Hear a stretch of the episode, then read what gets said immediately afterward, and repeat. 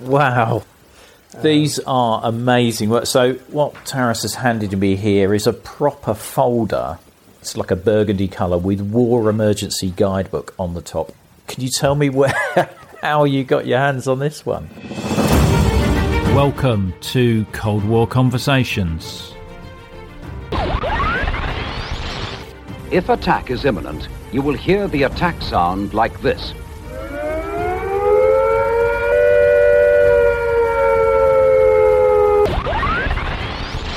If the fallout warning sounds are heard, they will be like these.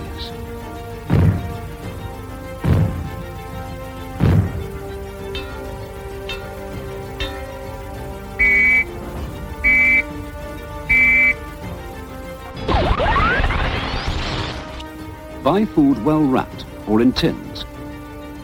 By the way, don't forget your tin opener and bottle opener. For almost five decades, the United Kingdom made plans for a nuclear attack that never came. To help their citizens, civil servants and armed forces prepared those in power a variety of booklets, posters, and how to guides. Taras Young is a researcher and writer who has produced a book, Nuclear War in the UK, detailing much of this Cold War ephemera, such as the infamous Protect and Survive guide, as well as fascinating lesser known materials prepared for the United Kingdom Warning and Monitoring Organisation and the Royal Observer Corps. If you are enjoying the podcast, please leave written reviews in Apple Podcasts or share us on social media. By telling your friends, you can really help the podcast grow. Now, it costs money and time to produce this podcast, so I'm asking listeners to contribute 3 US dollars a month to help keep us on the air. Larger amounts are welcome too. Plus, you can get a sought after Cold War Conversations coaster as a monthly financial supporter of the podcast. Just go to coldwarconversations.com slash donate. In today's episode, we delve into Taras's collection in an eye opening look at the way Britain's authorities reacted to the Soviet nuclear threat. We welcome Taras to our Cold War conversation.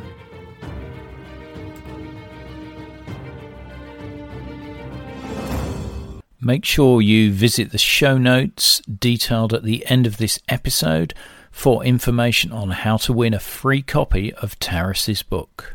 I've been trapped in Edinburgh by Storm Ciara, I think it is.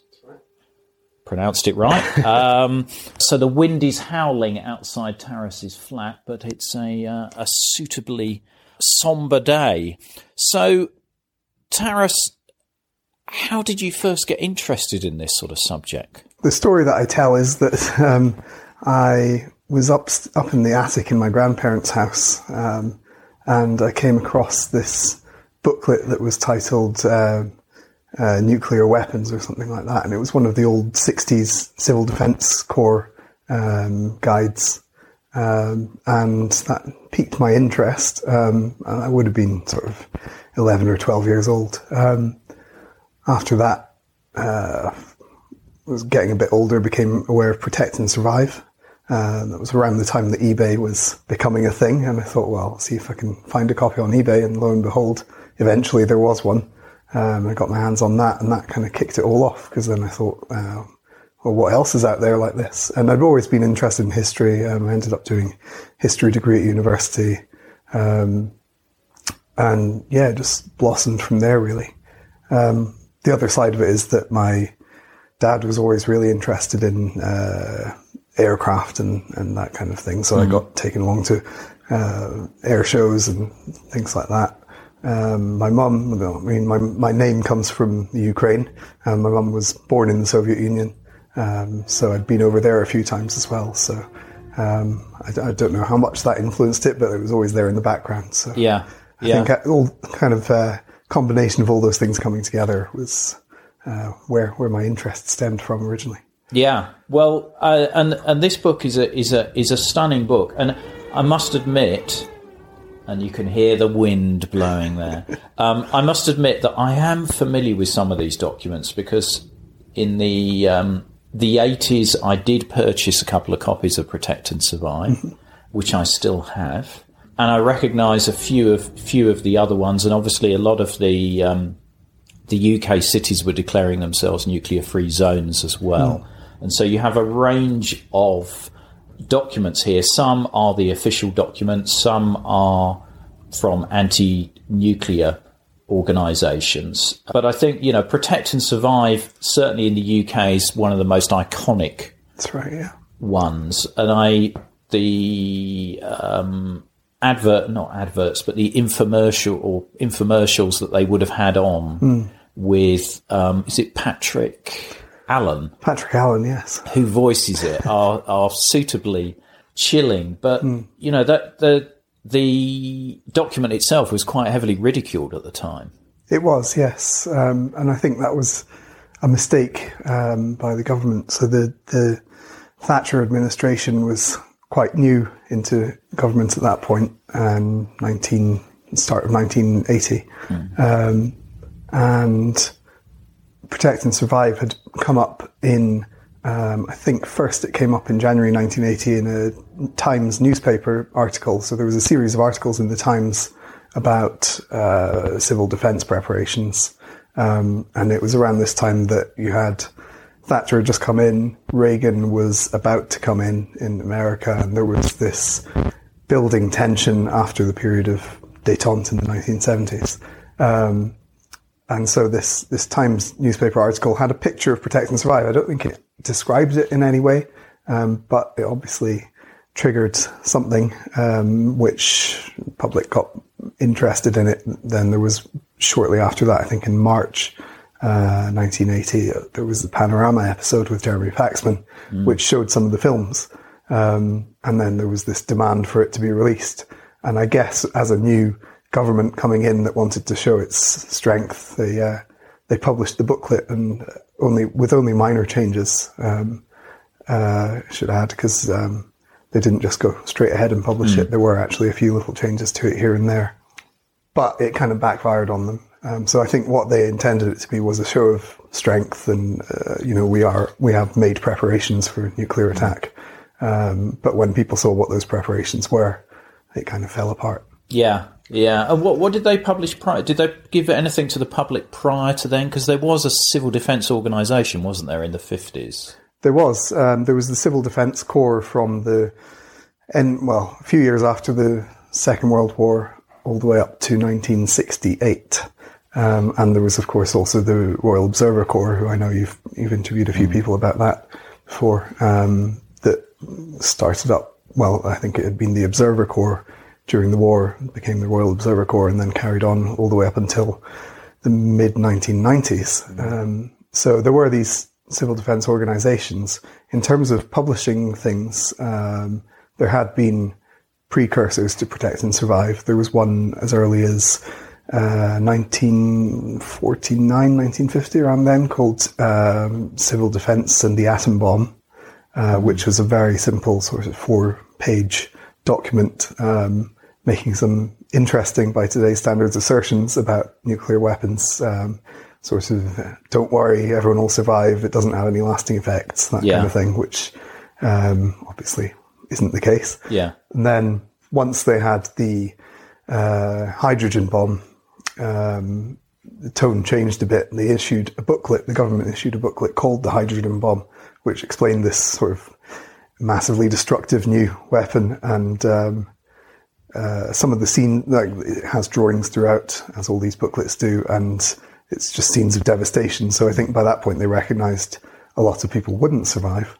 Mm. Um, and then after that, there was one more, which was uh, called "Advising the Householder on Protection Against Nuclear Attack," um, which is the one that you see in the War Game, uh, the the famous 1960s uh, banned documentary style film. Yeah, I had to go to my local CND group to watch that because right. the BBC didn't didn't show it, and all the, all the local CND groups were screening mm. that that film. Yes, and I believe it won an Academy Award as well. It's, yeah. So um, yes, there was there were precursors to Protect and Survive, um, but there had been this period between uh, advising the householder and Protect and Survive where you had 1970s detente, nothing was being released, um, so there wasn't anything in that period. So I think when Protect and Survive came out, it was a big deal. And um, actually, Protect and Survive wasn't just written in 1980 and published in 1980. It was it had been written in uh, sort of 1974, 75 when it was prepared. Um, a small number of the booklets were printed up in 1975 and distributed out to um, sort of chief executives and uh, chief constables of the police and the fire service. Um, but there were only 2,000 copies of that done and no more. Um, and that was because they'd run out of money. So there was a, a, whole, if you go into the archives and look at the stuff about Protect and Survive, it's just this constant, oh, we're running out of money. I think at one point it says we're sailing very close to the wind with the budget. Right. Um, so there was, people might assume that there were only 2,000 copies printed up because they wanted to keep it under wraps, but it was actually just because they didn't have any more cash. Right. And did that, does that edition vary much from the one that HMSO put on sale? Um, not much, um, a little bit. It obviously it excludes the introduction, which went out in the the 1980 version, which sort of says if should nuclear war mm-hmm. happen, then read this. Um, it just says it's about to happen. Here's what you need to do. Um, there, I mean, we could have a look at a couple of them. Yeah, let's do to. that. Taras has kindly got his collection out here for me to uh, rifle through. So, uh, oh, very organised as well. so, here are all things that I mentioned. In yeah. Um, you can see the progression from civil defence and the atom bomb. It's just this very thin pamphlet. And there will be some photos in the show notes, but if you really want to look at these, I recommend you buy Taras's book. um, the hydrogen bomb, which is a sort of thicker booklet. Yeah. And then you've got advising the householder, which is okay. goes back to being quite thin. So the difference between um, the hydrogen bomb is quite detailed, and it goes into some of the science as well. Um, and then uh, advising the householder is starting towards that protect and survive style. Um, uh, here's what you should do: hide under the stairs, yeah. brick up your windows. Wow. Yeah, don't forget your Vaseline. there was actually a controversy with the advising the householder one because it advises you to have. Um, oh, is this the baking soda, yes. the baking powder? So it says soda bicarbonate in your first aid kit, and then in brackets it has baking powder, which as any cook will know, is not the same thing yeah. um, as, as baking soda. Um, so baking powder contains an acid, um, and it advises you to have it there so that you can uh, rinse your eyes with it, which would yeah. not be a good idea. No. So there was a bit of controversy with that. A doctor wrote to the Home Office and complained that yeah. uh, you really wouldn't want to be putting acid into your eyes, especially after a nuclear attack. No, no, or any time.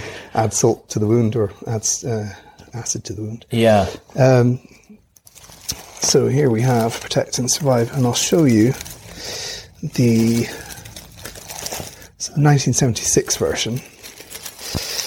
Looks very similar outwardly, yeah. uh, but there are some subtle changes.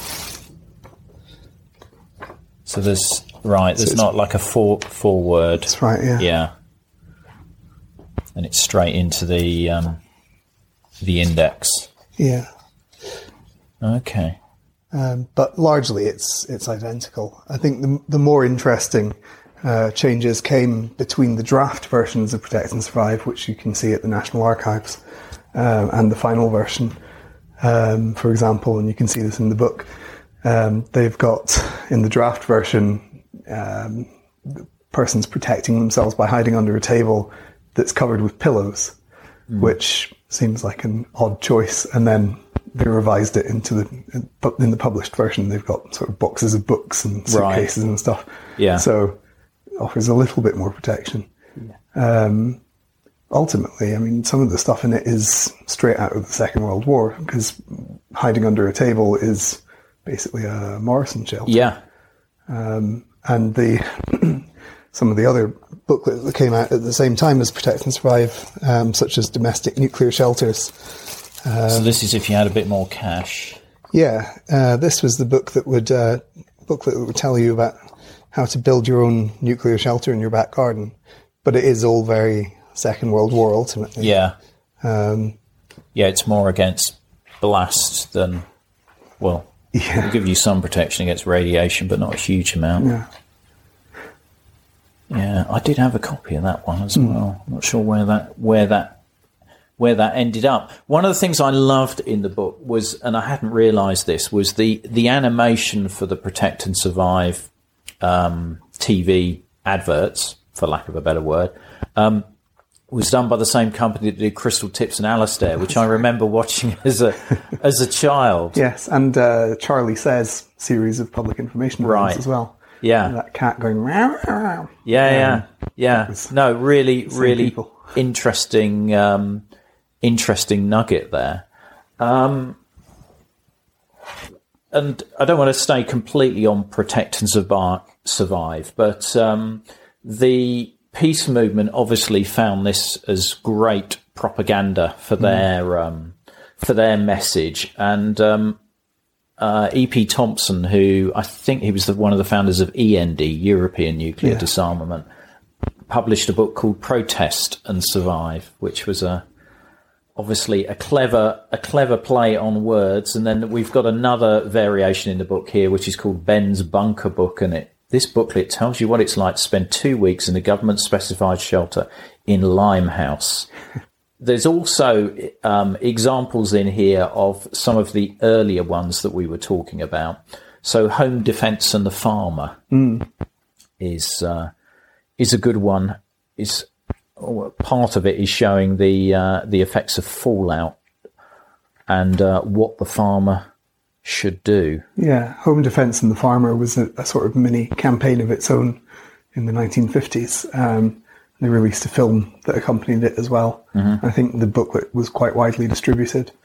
Interestingly, given that farmers would be quite affected by nuclear war and agriculture would be quite an important you know, aspect of life after a nuclear attack, um, they didn't publish anything else for farmers until the mid 1980s. Um, so you have this booklet from the 1950s that's probably horribly out of date, and that's the only information that was given to, to the farming community. Right. Hi, this is Rhonda in Virginia, and I support Cold War conversations because I think the work that Ian is doing is critically important. I think it's vital to record the firsthand accounts of people who lived and experienced the Cold War um, because it illustrates history in a way that a book never can. So, thank you so much for the podcast. It's my favorite podcast, and I look forward to it every week. to be like Rhonda and help to preserve these incredible stories of the Cold War. As a monthly or annual supporter, you'll be able to listen ad free, you'll become one of our community, get the sought after Cold War Conversations drinks coaster as a thank you, and you'll bask in the warm glow of knowing that you're helping to preserve Cold War history. Just go to coldwarconversations.com slash donate to find out more. It's interesting how the sort of some of the messages change. I mean, the the the well, the fifties was the time of the hydrogen bomb, so it was it was going to be large scale, or even larger scale devastation than an atom bomb uh, strike on on the UK. Um, and as you say, crucial part of the because the the post attack population have still got to get fed somehow. Those cans of baked beans are going to run out at some point. One one of the images that really struck me was the one where they it, it shows a view. This is obviously from some. Is this from a government pamphlet? This one. Um, so these are uh, posters that were produced for training people involved in civil defence. Um And there, me- there's a one there's a- Sorry, I'll just bring them through. You can have a no, look. that's okay. These are from um, estimated damage from nuclear attack, which is uh, a Home Office civil defence training poster series. And is this another eBay purchase? Uh, these actually came from someone. Well, it, it was initially an eBay purchase from this bloke, and then he kind Yeah. of said, uh, uh, "If you're interested in this, I've got Yeah. sheds out the back of it. That, uh, Oh, wow. If anything you're after?" said, yes. it's a bit please." like Howard Carter and Tutankhamun's tomb, was it? Yeah. So, um, so these are quite large posters, beautifully illustrated, uh, and there's two of each. Uh, one showing the before scene of a, a, nice 1950s street scene, and then the the after scene, Yeah. the aftermath. Yeah. Um, so if I find the corresponding one to that one, Wow, these are incredibly illustrated with a fiery sky in the background and debris all over the street, roofless buildings. And this is described as 7 to 10 miles from the ground burst of a 10 megaton bomb. I guess, you know, if, if you're being trained for civil defence, there's never going to be a cheerful. I mean, there, there's I mean, you've got to be given some hope in the end that people are going to survive. But you- you, look at these posters, and you're you're not going to be. so that one's got Oh, this is a a view, typical view of the centre of a city, with sort of like a Georgian terrace, and then a uh, block of flats. This looks very fifties. and there's a nice old old couple of old women walking down the Yeah. street there. It's all very quiet, Yeah. and then that's the And then the this is it. This is uh, damage from three to four miles from a ground burst of a 10 megaton bomb. And basically, it's a pile of rubble. Um, aside from the block of flats, which looks like it was steel reinforced, but has been mostly gutted with the walls and and uh, windows hanging out. Uh, and presumably the old ladies are under that pile of rubble there. wow. bits of them. Wow. Um, and apparently, the later issues of these posters they had stickers to cover up the um, the the power of the nuclear weapons with the updated figures for the more powerful weapons that were Right. coming Right. Right. Because obviously, this uh, the Soviet uh, weapons were being developed Yeah, at the yeah. time. So Yeah. um, Well, the uh, what's it? The legendary Tsar Bomba. that's right. Yeah. I don't think there would have been anything to show in the pictures um, No. after that. No, no, absolutely not. Um, and the the civil defence training. I know that the civil defence corps was dissolved at some point, wasn't yeah, it? When was that? 1968. Yeah. And then what was expected to happen after 1968, as far as those preparations were concerned? Well, you had the Royal Observer Corps still in place. Yeah, um, but their role wasn't one of um, going out into the community and rescuing people and that kind of thing, which the Civil Defence Corps would have done. Um, they were primarily monitoring and reporting what was going on in terms of nuclear weapons, their power, and the the, uh, des- like the location of them.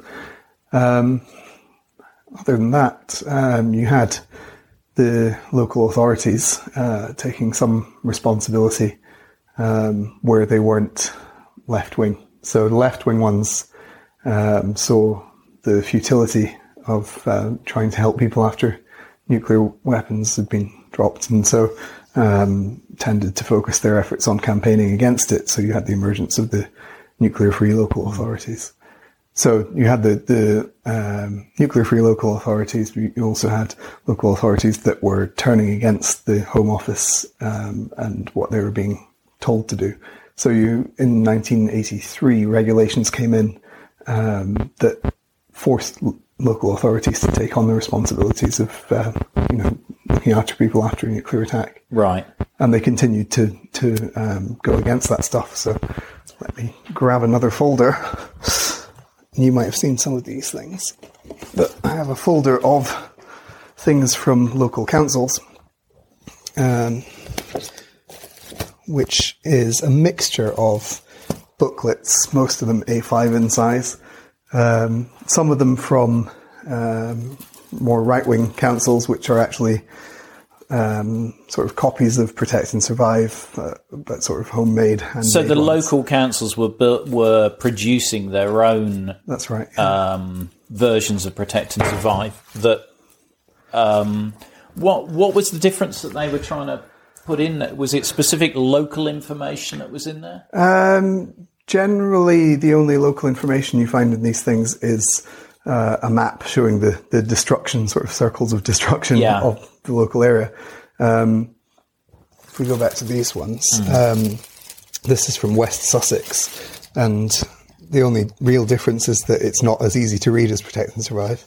Um, it's all very similar information. but Sometimes Yeah. it's cobbled together from Protect and Survive, from advising the householder, um, and probably other sources as well.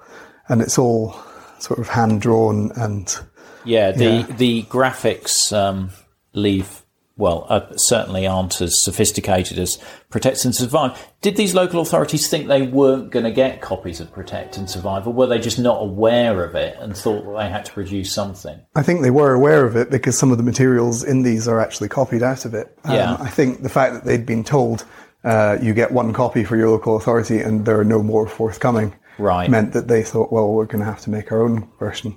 Yeah, So that was the the, the right leaning uh, local authorities, and then you've got on the other on the other hand the left leaning ones who produced. Well, I, I saw the Manchester one, Yeah. which um, I think that's available online as well. Yes, I think so. That yeah. that one, which I which I did find um, particularly interesting, where there's you know there's no um, punches pulled Yeah. in in um, these ones. So I'm just looking at the Manchester one, and basically the Greater Manchester area is um, basic has got four big circles around it where um, you know a thermonuclear weapon could have have landed. I mean, a city like Manchester would probably be targeted by multiple.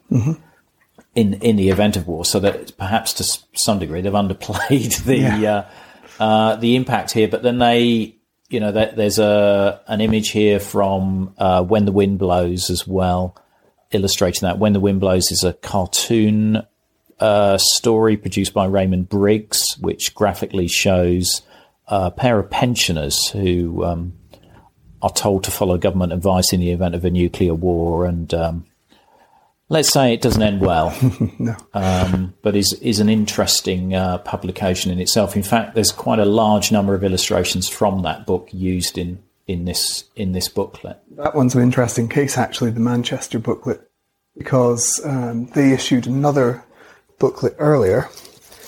If I can dig it out. This is such an amazing collection that Taras has got here. So, yeah. Um, so, uh, Greater Manchester Council originally issued this other one called Community Self Help Survival Guide, um, which is much more uh, along the protect and survive lines of um, Right. here's some things you can do, here's what how you need to prepare, um, which is what the what central government was instructing. In fact, that to do. imagery is the same as the Sussex one, isn't it? Yes, yeah, it's exactly the same. It's almost an exact exact copy of that. So, Greater Manchester Council put that one out, um, and then a couple of years later, you get the more famous one, which is much more pessimistic. Yeah. Um, and they say in the introduction in the, in the second version um, that we issued this previous book, um, but that doesn't represent what our actual opinions on Yeah. this matter. So we've decided to let you know. Yeah. No, these are really interesting, these regional variations. And there's some great images in Taras's uh, book of these these different guides. One of, probably one of my favourite publications that you cover in the book is um, Protect and Survive Monthly, which, from what I understand, was a, a short lived or relatively short lived monthly publication that was. Uh, who was it produced by? uh, a chap called C. Bruce Sibley, um, who also published a, a book called uh, Surviving Doomsday, which is richly illustrated. Um, and he ran uh, Protect and Survive monthly, I think, for nearly two years, so had a, a decent run. Um, subsequently, he ran a, a very similar magazine called the Journal of Practical Civil Defence for a couple of years as well. But I think the whole time they were uh, beset by budget issues, uh, and that very few people were buying it. It was quite a, a niche thing. I, I would imagine so. I mean, there's one cover here which is May 1982, and for those who uh, have a knowledge of British history, this was the Falklands War, and uh, one of the articles is Argentina and the bomb, exclusive, and will your pet survive a nuclear war? Yeah, Um, and then you've got various other covers here, which um, uh, uh, uh, an interesting one. I, this this one I quite like is the is a picture of a Soviet submarine which ran aground in Swedish waters, and uh, the headline or the the title on it is "Today Sweden, Tomorrow Portsmouth." yeah, it's a little bit alarmist. Some of the Yeah. the stuff Yeah. in it, and you see adverts throughout these magazines for the private bunker building companies, uh, many of whom I think were could be fairly described as chancers. Um, they were companies that were construction companies, boat building companies, that kind of thing, that Yeah. had sort of uh, pivoted to building private nuclear bunkers just to cash in. But the, the other one here was the, was this um, Project Eastleigh's one, which attracted my attention. Which, uh, when you're talking of charlatans, this this sounds like a classic. Can you just describe this this one? Yeah, so uh, Project Eastleigh's, they uh, claimed that they were going to build this massive underground uh, uh, community and you could pay to reserve your place. Um, and I believe what happened was they, they took a lot of money from punters and then disappeared. Um, and think uh, questions were raised in Parliament about it.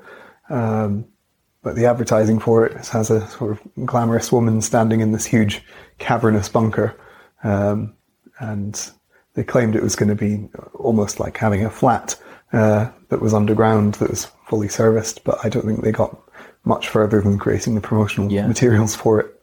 Helicopter pads, security compounds, car parks. Yeah, it's bonkers. Fantastic, fantastic. And then, as as we've sort of talked about, you've got some of the um, civil defence recruiting pamphlets, um, which are often photos of people looking almost wistfully into the distance with a, uh, I don't know, a stern look on their face. Yeah, sort of resolve. Resolve. That was that was the description I wa- I was I was looking for. You certainly see a lot of that in the 1950s and Yeah. 60s. Um, it's almost inherited from the Second World War. Um, this sort of blitz spirit and Britain will uh, prevail and that kind of thing. Yeah. But it dissipates a little bit in the 70s and, and 80s. Yeah. So, so some of these documents here appear to be are they are some of these from exercises as well? Have you got some? Yes, yeah, yeah. I've got lots of um, uh, civil defence exercise documents and um, hierarchies showing who's going to be in charge should the worst happen, that kind of thing. I mean, there's vast quantities of all this stuff out there. I wonder where you got the idea from your cover from. Yeah, so the, the cover is actually uh, taken from a Royal Observer Corps um, recruitment brochure. Yeah. Um, and one of the ROC posts um, said that someone who now volunteers for them on open days is actually on the cover. He's actually in the photo. Oh, Broadway Tower. Yeah. Oh, okay. Now, this one here, I, I have a copy of the UK Monitoring and Warning Organisation publication, and it is quite a, a chilling one because it basically goes through the minutes of the four minute warning. Yeah. Yeah. That one's from the 1970s, and that's when it really started being more um, pessimistic in tone. Um, so you, you lose these brave looking people staring off into the bright future, and instead you have people answering the, the telephone and uh, picking up the four minute warning and, and passing it on, setting off the sirens and that kind of thing. And I think the back page of that document actually says something like, uh, many thousands of people may have been saved or something like that with a sunset over a, over a, burnt out barn. Yeah. So it's, yeah. yeah, not quite as optimistic in tone. There's a very worried looking police sergeant who's obviously received the call and he's just activating the sirens. Yep. And his colleagues sort of glancing over, um, equally concerned as, as you would be. And then there's a photo of a, inside of a, uh, monitoring post where they're all staring at the, uh, the blast indicator by the looks of it as well, equally looking concerned as you would be if you were in one of these. Um, but not only have you have you got civilian documents here. One of the ones is a, a British Army document on nuclear, biological, chemical Yeah. survival. So I guess a lot of people don't realize that the, the army, I mean, it's obvious when you think about it, the army had to make preparations as well for nuclear attack. Um, there were uh, documents prepared, guides, manuals for the army um, that explained all about home defence, which is what they termed the, the defence of the UK. Um, and you had a there's a version of Protect and Survive, which was designed for the army, which was based on the the, the public version. So um, yeah, there are all kinds of things like that. Something that comes up a lot in these things is defensive key points. So the, the army would have been sent out to um, you know power stations and probably to defend the uh, RSGs, the regional seats of government, Mm. um, and uh, yeah, lots of things about uh, stopping people breaking in and that kind of thing. I mean, here's a, a thing. This is notes on the Fantasian army. So this is an army training document, and um, the Fantasian army stood in for the Soviet army. So they don't use the word Soviet anywhere in it. I find that crazy because you've got these things. Well, I guess it's all about politics. Yeah. Because even with the exercises in Germany, you got the orange and the blue forces Yes. and things like that. They never, guess which one's which. yeah, never mention them by uh, by name. yeah, so you have this. And, and this is great because it says the Fantasian army is organised and equipped on the model of the Soviet ground forces. there are wide scale standardisation agreements between the countries and a large number of Soviet. I mean, yeah. Why, Why bother? Yeah. Why bother? So this is another army thing. This is a, a fake newspaper produced by the army uh, to distribute to, to soldiers that were on a, a training exercise against the Fantasian army. Wow. Prime Minister, our gravest hour. Large crowds gather today in front of Downing Street, where the Special War Cabinet met to discuss the tense war situation that exists in our once peaceful peninsula of Anglian. So again, they're playing with these, um, and de- talks about declaring war on Fantasia. Yeah. Exercise surprise packet is an essential part of our training and makes us fit for war. God, when was this? 1951. Yeah, it's got that sort of 51 language in it. These are fantastic stuff.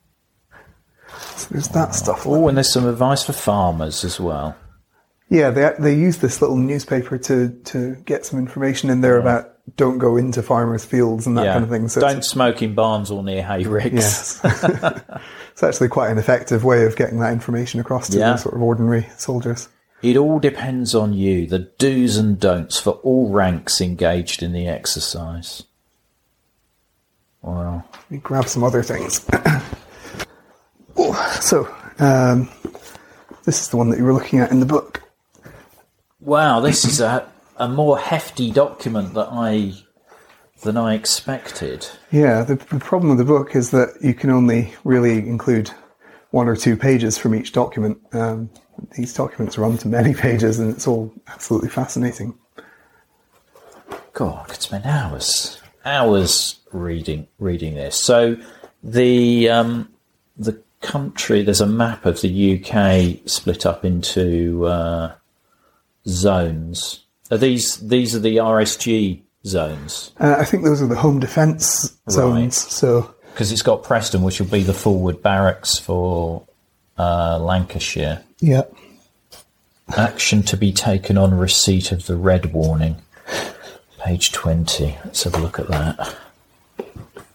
You've got plenty here for another book, Taras. Yeah, probably quite a few books. Yeah, exactly.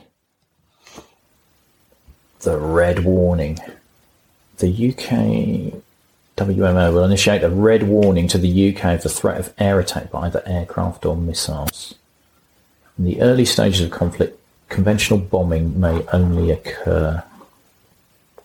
And then the white warning is basically the the nuclear attacks coming in because it talks about minimum number of personnel allowed out of their shelter. And then black is the fallout warning. And then ah, this is what I love about the all clear. On receiving the all clear sig- uh, signal, troops may return to duty. Yeah, resume normal activities. Yeah, resume normal activities. Fantastic. Wow.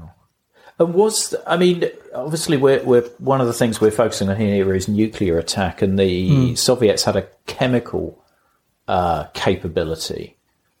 Was there any fear of a chemical and not a nuclear attack as far as civilians were concerned, or any thought of what what that might be? I mean, most most of the official stuff that I've seen is pretty much entirely focused on nuclear attack. Um, Protect and Survive Monthly, the the magazine, uh, and its successor, the, the Journal of Pr- Practical Civil Defense, they do go into um, the full NBC range, so nuclear, biological, and chemical attack. Um, so yeah, they were. so they obviously see that as another revenue opportunity. Oh, absolutely, yeah. And they need to fill the magazine with content, and yeah. they probably yeah. run out after. Well, they obviously did run out of uh, content that would interest people after two years. Yes, well, I think they ran out of cash first. oh, right. Uh, so, yeah, it talks about nerve agents and also biological attack as well. Yeah. Does it talk about like Soviet special forces or anything like that? And uh, uh, I haven't really come across much stuff in the, in the home defense things. Um, there's a bit usually about espionage in these documents. Right. Um, there were the booklets that the government produced uh, called "Their Trade is Treachery," and treachery is still their trade, which was the, the follow-up, um, which explained all about the espionage aspect. Yeah. Um, uh, how not to fall prey to, to Soviet agents and what to look out for and how they were caught and that kind of thing. So um, certainly the government was um, aware of the possibility of Soviet forces of different kinds being present in the country and yeah. being disruptive. But um, I guess after a nuclear attack, you'd be less worried about um, about Soviet people here. Yeah. More worried about cleaning up. And what about um, civil unrest? Do you find much comments around? No, um, actually, not a lot. Um, a lot of the time, it's just left as an open question. Um, you'll often get an, a, section on law and order. Um, in fact, here is um, Wiltshire County Council's War Emergency guidebook. Wow. Just to jump about a bit, but. Um, These are amazing. So, what Taras has handed to me here is a proper folder. Uh, it's like a burgundy colour with War Emergency Guidebook on the top and Wiltshire County Council. Where, can you tell me where, how you got your hands on this one? Uh, again, this was the chap who has uh, heaps of this stuff secreted away. Um, so he said, would you be interested in uh, war books? And I said, yes, absolutely, because they're really quite difficult to get your hands on. This is incredible because it's got basically a directory of people you'd call mm-hmm. um, in the event of war with all their home phone numbers and their names. You know, Mr. W.P. Carpenter, Lieutenant Colonel Boardley, yeah. MC. Just the sort of man you want in a crisis. Absolutely. Uh, so the, then, these were the, the guidebooks for, for local authorities in, internally to what to do if the worst should happen. Okay, so there's this one on nuclear weapons here, which is uh, a Home Office book, yeah. which basically details the power of a nuclear weapon in terms of blast, shockwave, um, yeah, it effect on vehicles, different hazards presented by fallout. So it's really all the stuff you probably wouldn't want to tell the local population yeah. as to what, what the reality is. And a little booklet on how atoms work. Yes, I think somebody's just collected all this information that might be useful in the event of a nuclear attack. Yeah. one folder. We reach for the burgundy book That's when war is declared. And then the foreword, and this is uh, from Group Captain Willen War is not yes, yet an impossibility. Weapons of mass destruction exist and the technology of war is developing fast. I hope the day will come when man can be free of the threat of war, but that day is not yet. If it comes, it may come with little warning, and it is folly to be unprepared. This is great stuff. Unfortunately, there's, there's no date on that, but that sort of smacks of the 1950s. Well, uh, this is actually from the mid 1970s. Really? Yeah. Wow. Wow. But um, that group captain who wrote that is obviously still living in the 1940s or 50s.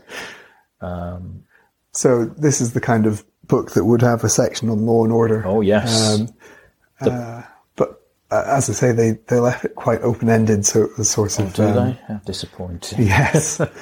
I always get excited when I see the section heading and then I read it, and it's And um, it's really. it's, it's always uh, we we will decide what to do when it happens. Sort of cross that bridge when it come when we come to it. Right. Is it under this one? Advice to the public. Let's see. I think it's in the pink section. Yeah, it did say pink. That would have been far too obvious. Law and order. Types of crime. In the very unsettled circumstances, probably immediately pre and post strike, there may be congestion on the roads, shortages of all sorts, and general frustration. Some people may resort to violence to get what they want. So the general advice that these kind of Yeah. books give you is form a, a sort of local vigilante group, give people special powers, Yeah. um, and then we'll see see where it takes you, sort of thing. I like I like item four. Infringements infringements of regulations like speeding or having no television license do not threaten survival potential and are not important at this time. I know it's easy to laugh. It's easy to laugh at these documents, but these were seriously put together. Yeah. Oh yeah, residents of a locality could organise themselves, local peacekeeping forces, to prevent incidents from developing restrained violence and control needy strangers entering the locality. So in, in the event of a nuclear attack, the view of at least of the right wing local authorities was that they would become a sort of fiefdom, uh, revert to um, being controlled by the, the council uh, without any external influence. Um, and these things are very, written very much from that point of view. Yeah. They become very insular, and people from outside the region should be kept at bay and that sort of thing. Yeah. Did you ever see that program called Survivors that was made in the 1970s? No.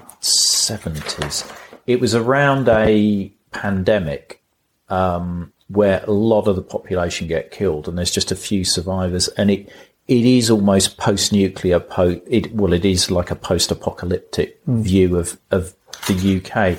It's on it's on YouTube.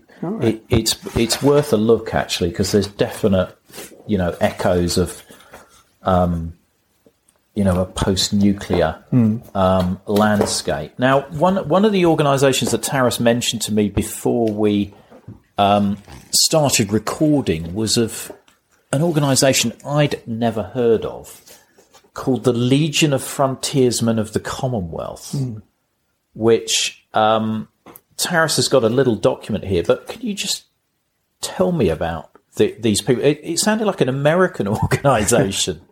Well, I mean, of the Commonwealth, of course, it has to be the British Commonwealth, and um, they, I believe, I mean, I managed to find very little information about them. Uh, I think they started in the interwar years um, and carried on into the Cold War, um, where they became almost a, a an unofficial volunteer civil defense organization. Um, and they prepared these documents that I came across, which tell you tell them uh, what to do uh, in the event of a nuclear attack, and documents about uh, radiation monitoring and that kind of thing. Um, and I think they, they saw themselves as a um, an organisation that would be able to help out um, should the worst happen. Um, but there seems to be very little information about them.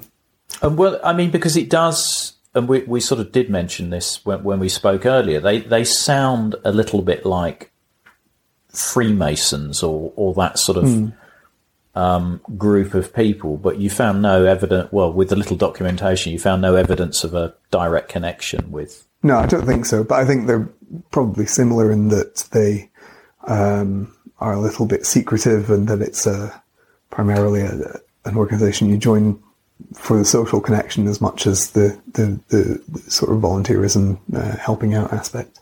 Yeah, yeah. I mean, it, when you see some of these these documents and these like groups getting together, you, it does you you sort of have in your mind this Dad's Army, some sort of Captain Mainwaring image or some you know local ex-military person like that Lieutenant Colonel I found in that you know in in that other book, or organising these um, these groups. Yeah, it does have a sense of that about it, that it would have been uh, ex military people and people who wanted to be in the military. Um, so, yeah, I don't have a lot more information about them, unfortunately. Well, we're going to put a call out there. Uh, if anybody has got any further knowledge of the Legion of Frontiersmen of the Commonwealth, Taras would be delighted to know, as would I. so uh, do get in contact if you have any extra information um, on that, because we, we like a we like a bit of a mystery on Cold War conversations. Um, have you have you got any other military documentation that? Um, yeah, I've got this uh, operational and tactical notes for home defence. So this is from I think the early 1980s. Um, 1984. Yeah. So just post Able Archer. And this is all about home defence, about how the the army would be drafted into. Yeah, transition to war measures, emergency powers, requisition, arming of sentries. Wow, and this is actually this is a really interesting one here. So this is rules of engagement for servicemen authorised to carry arms and ammunition on duty in the UK. So this is how they would be authorised to open fire. So challenge must be given before opening fire, unless to do so would increase the risk of death or grave injury to you or other person, or you or others in the vicinity are under armed attack. You are to challenge by shouting, Army, stop or I fire, or words to that effect. You may only open fire against a person if he or she is committing or is about to commit an act likely to endanger life e.g., firing or being about to fire a weapon, planting, detonating, or throwing an explosive device, including a petrol bomb, deliberately driving a vehicle at a person where there is no other way of stopping him or her. Wow. If you have to open fire, you should fire only aimed shots and no more rounds than is necessary, and take all reasonable precautions not to injure anyone other than your target. That's quite chilling, that isn't it? When you when you read because I've heard of the is it called the blue card, a rules of engagement card, I think um, that's carried by military personnel. If but when you read it like that, in fact, there's various copies of that in here. And then we there's talk about guarding of key points, which we were talking about. Oh, and in fact. after I mentioned that, it was a green card, and Taras actually has some examples here. And the oh God, this is oh, this is amazing. So this is um, you are to challenge by shouting in English and then in German. So this is obviously British Army, the Rhine, yes, or right, yeah. uh, which is British Army, halt or I shoot, uh, or British Army, halt oder ich Shisa. Hopefully, my German listeners will uh, accept that pronunciation. Mm. Wow. Yeah. So, so, I mean, for the, the these are interesting because in in Germany, in West Germany, you would have had the Red Army faction who mm. were trying to attack NATO bases or NATO personnel, as well as the IRA who did kill British service people and I think some family members as well. Mm. Um, so these are, and this is June 1990. Wow, that is fascinating. I've never seen I've never seen one of those for real. So uh, that's been worth a visit. if if not just having a delve through Great. Well, the book is called Nuclear War in the UK by Taras Young. We are going to do a book giveaway. So uh, I will be giving out details of that. Uh, but if you are unlucky to not win the book in the book giveaway, I highly recommend it if you've got any interest in the British experience of the Cold War there's some fascinating documents in here, and certainly ones that I'd never seen, and um, there's a good narrative throughout as well. It's it's not just pictures of protect and survive. Mm. There's a really interesting narrative, and I, I recommend it. So available and bargain at ten pounds because yeah. it's a. If you can hear that, it's a good quality hardback there. If you like what you're hearing, sign up to our email list at coldwarconversations.com. And we have further photos, videos, and information on this episode and details of our book giveaway in our show notes, which will show as a link in your podcast app. Don't forget, if you'd like to get one of those Cold War Conversations coasters, help keep us on the air, then head over to coldwarconversations.com slash donate. And if you can't wait for the next episode, do visit our Facebook discussion group where listeners just like you continue the Cold War conversation. Just search for Cold War Conversations in Facebook. Thank you very much for listening.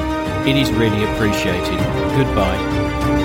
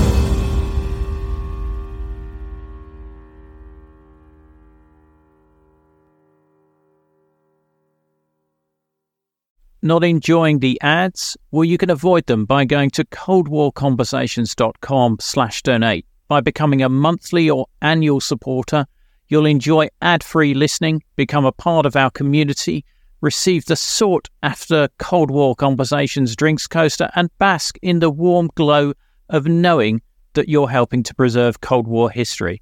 Just go to coldwarconversations.com slash donate for more information.